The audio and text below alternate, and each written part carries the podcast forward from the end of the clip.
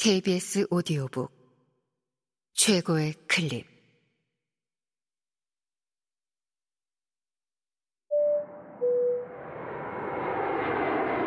KBS 오디오북.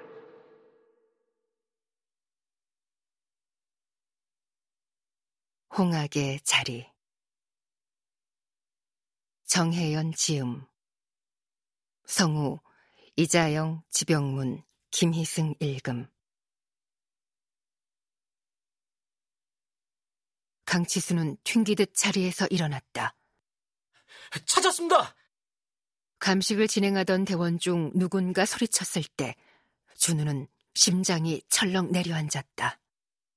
예상은 했지만 평정을 유지하기는 어려웠다. 다연의 사물함을 살펴보던 강치수와 박인재가 일어나 그쪽으로 향했다.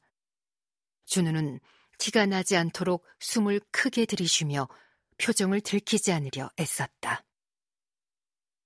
조금 진정이 된 뒤에 그는 천천히 몸을 돌렸다. 대원들이 몰려선 곳은 교실의 중앙, 다연이 매달려 있던 아래쪽이었다. 그들은 자세를 낮추고 앉아 바닥에 푸른 빛을 비추었다. 빛이 비추어지자 형광 반응을 보이는 지점이 있었다.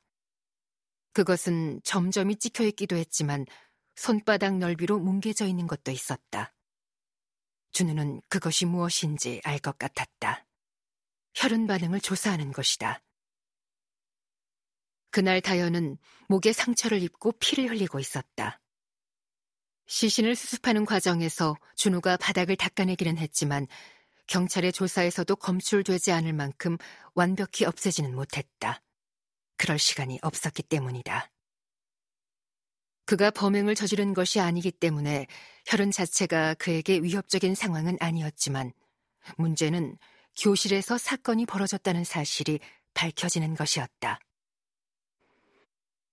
그는 조금 떨어진 곳에서 경찰들의 움직임을 주의 깊게 살폈다. 자외선 램프를 들고 있던 현장 조사관이 주변을 더 비추어 살폈다. 손바닥 넓이로 뭉개져 있는 혈흔 주변으로 핏방울의 흔적이 몇 개 보였지만 그보다 먼 쪽에는 혈흔이 없었다. 강치수가 조사관의 손에서 자외선 램프를 받아들었다.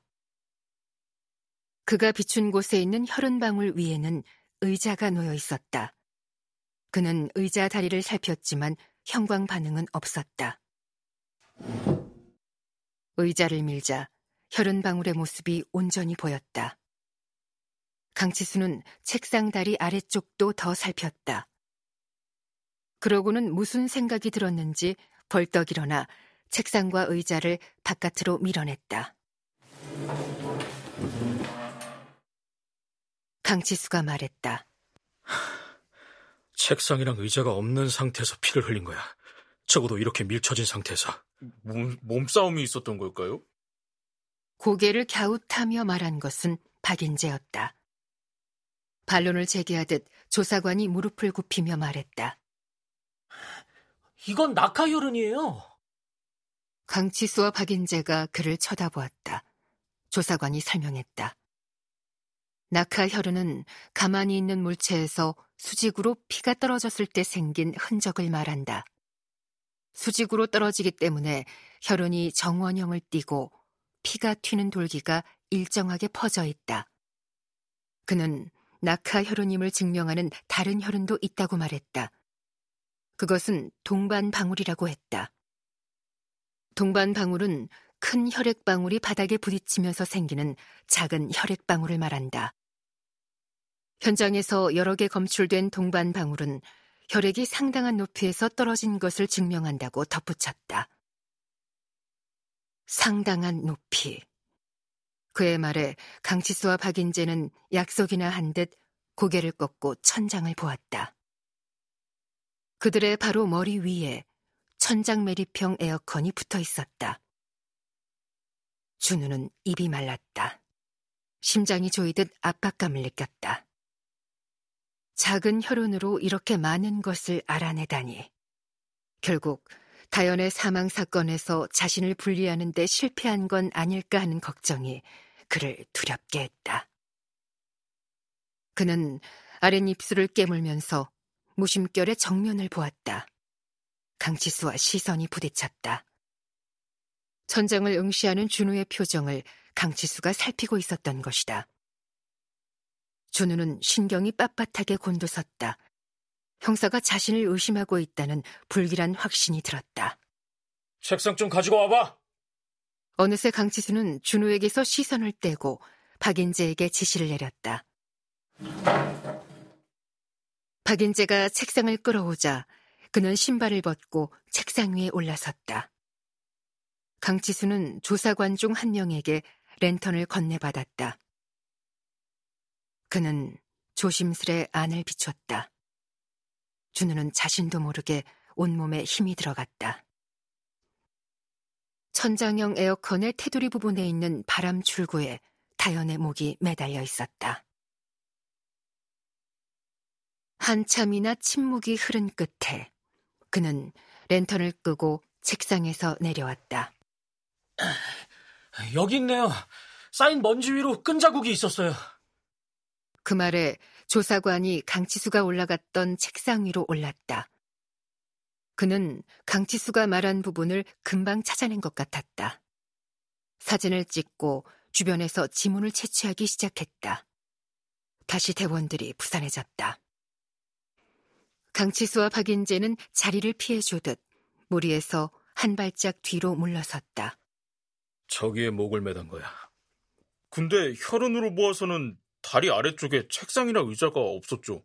어, 그러니까 누군가 목을 찌르고 매단 거야. 그러고 나서 강에 던진 거지. 목을 찌르고 매달고 강에다 던진다? 왜 그렇게까지 해야 했을까요? 알 수 없지. 확실한 건 우발적 살인이 아니라는 거야. 계획 살인이야. 고등학생을 왜 그렇게까지... 이런 어린애가 그 정도로 원한을 살 일이 있을까요? 사람 일은 아무도 몰라. 아무도. 아무도라고 말하는 순간 강치수가 준우를 응시했다. 다연에게는 친구가 아무도 없었다는 준우의 진술 때문인지도 몰랐다. 하지만 기저에 다른 의도가 있는 것은 아닐까. 준우는 의심을 거둘 수 없었다. 어쩌면 자신을 용의자라고 생각하고 있는지도 모른다. 하지만 진실은 그렇지 않다. 준우는 시신을 옮기기만 했을 뿐 다연을 죽음에 이르게 하지도 않았고 죽기를 바란 적도 없다. 지금이라도 시신을 옮기기만 했다고 솔직히 말하면 어떨까? 이제 와서 말해봐야 통할 리가 없다. 그들은 완전히 자신을 범인으로 지목하고 더 이상 수사를 진행하지 않을 게 분명했다. 그 순간 그는 결심했다. 절대 진실이 밝혀지게 두지 않겠다고.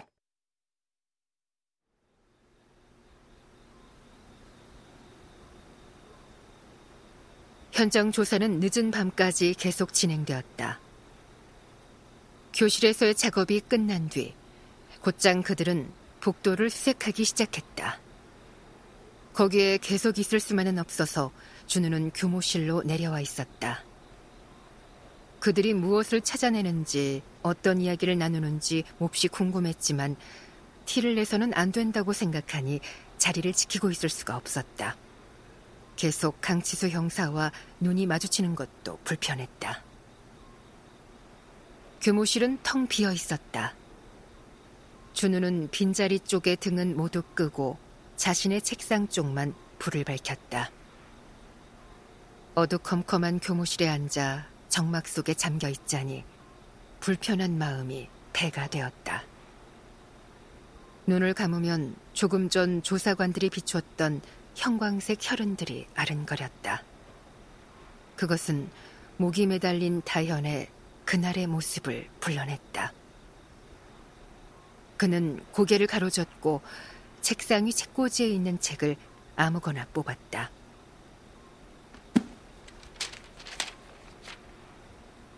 교육청에서 발간한 학생 위기 지원 가이드북이었다. 경제적 어려움이나 따돌림 등의 위기에 처해 있는 학생들을 조기에 발견할 수 있도록 내려진 지침이었다. 그는 되는 대로 책자를 펴서 눈을 박았다. 그러나 집중될 리가 없었다. 그가 읽어내는 글자들이 내용으로 인식되지 않았다. 그는 책을 덮고 깊은 한숨을 내쉬며 머리를 쓸어 넘겼다. 시간을 확인했다. 10시 반. 귀가하고 싶은 마음은 굴뚝 같았으나 조사가 끝나지 않은 이상 그럴 수가 없었다. 경비원을 불러 조사가 끝날 때까지 지켜보고 있다가 정리를 하라고 해도 되지만 형사들이 있는데도 자리를 지키지 않으면 교장이 곱게 볼 리가 없다. 아직도 멀었을까? 그는 잠시 고민을 하다가 자리에서 일어났다. 날선 긴장 상태로 몇 시간째 있는 셈이니 지치는 것은 당연했다.